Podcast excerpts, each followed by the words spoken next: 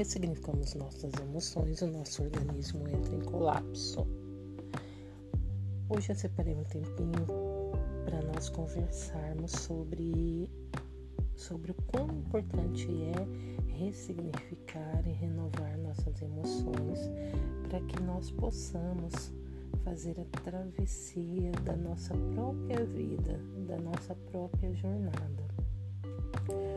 Pois quando nós conseguimos ressignificar um momento, é, um momento no nosso passado ou no nosso presente recente, nós estamos demonstrando que é, conseguimos expandir a nossa percepção e enxergar a situação de uma outra maneira.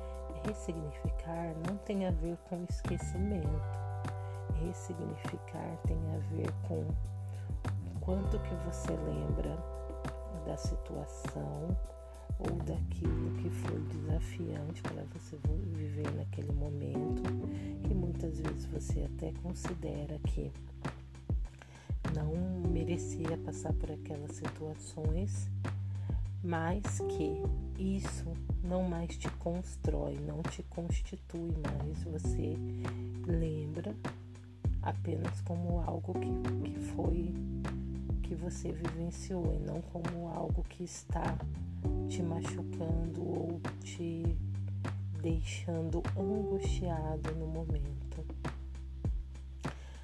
E para, para a gente entender, para que nós possamos ressignificar as nossas emoções, nós temos que desconstruir aquilo que nós estávamos acreditando para construir novas, é, novas possibilidades de de acreditar, de continuar vivendo, de ter esperança de que as coisas serão diferentes em um futuro próximo. Então, é sempre olhando para o passado para ressignificar nossos traumas, sejam eles de infâncias ou no nosso passado.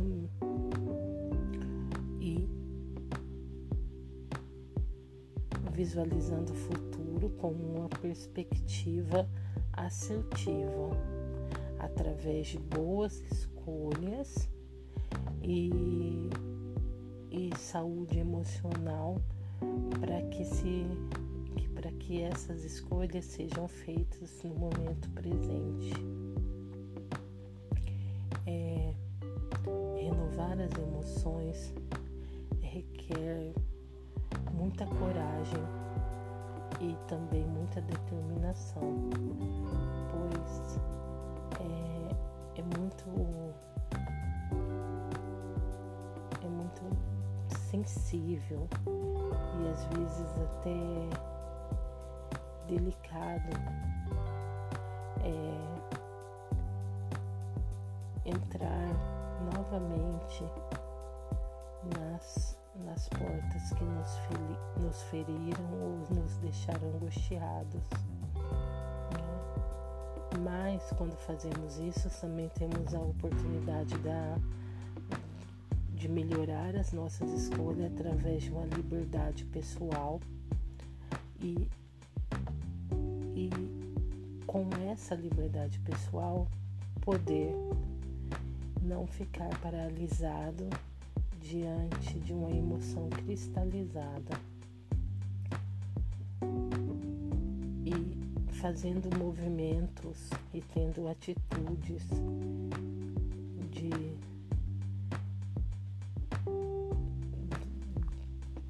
tendo atitudes que nos que nos levem a a sentir novas formas de sentir e novas formas de reagir diante de situações que antes não reagiríamos daquela maneira, estamos crescendo. E crescer é sempre um desafio, um desafio. Crescer muitas vezes vai doer ou crescer vai exigir de nós é, muita, mais muita resiliência para que possamos é, continuar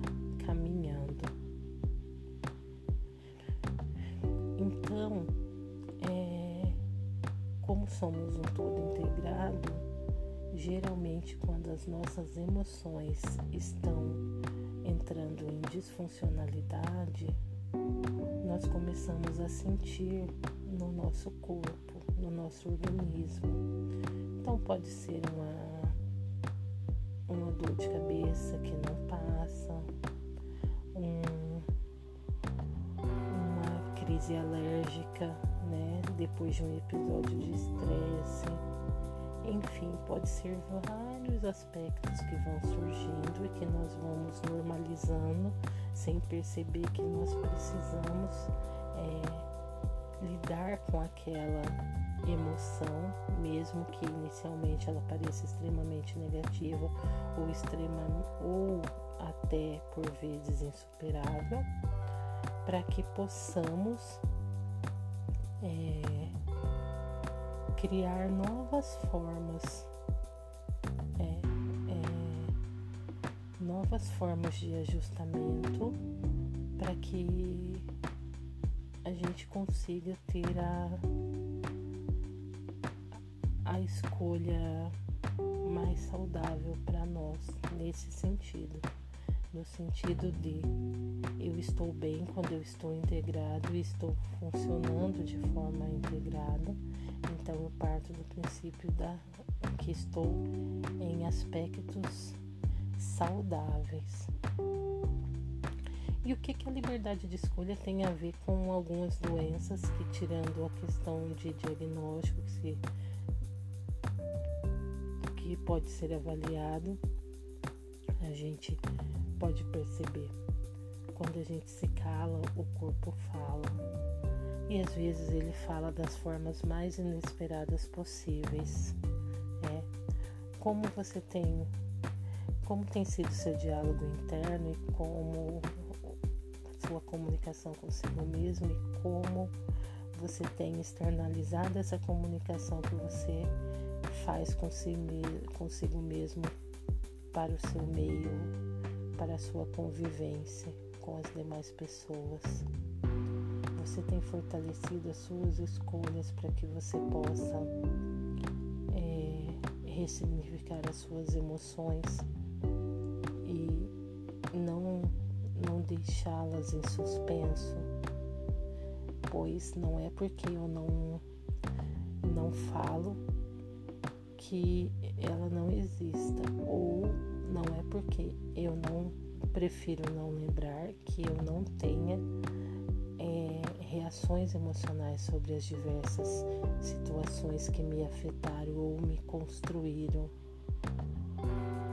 Quem é você quando tem liberdade de escolha e, e a possibilidade de escolher é, diferente e melhor para o seu momento presente? Quem é a pessoa que hoje você está construindo para esse futuro próximo? Quem é você aqui, hoje, nesse momento tão essencial da nossa travessia de vida?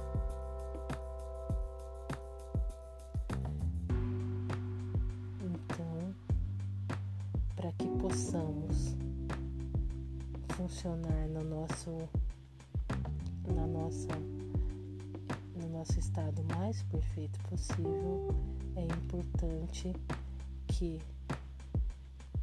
consideremos as nossas emoções como parte desse processo, desse sentir, desse das nossas reações mais mais cotidianas possíveis e que às vezes a gente acredita que são que são involuntárias, que não tem muito porquê daquilo ter acontecido.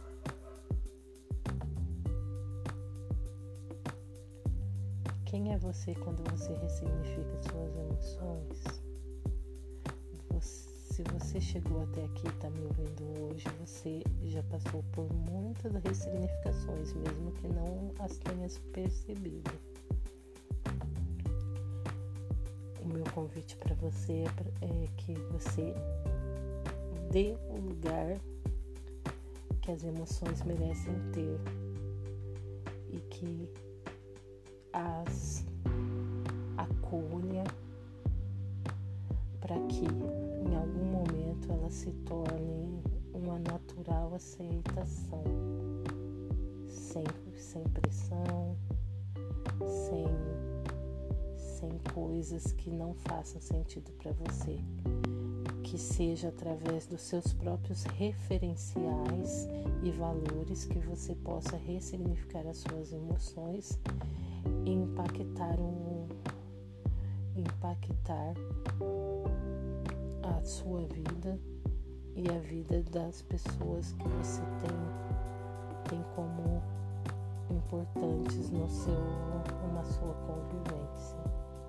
Por hoje é só, fique bem e até a próxima.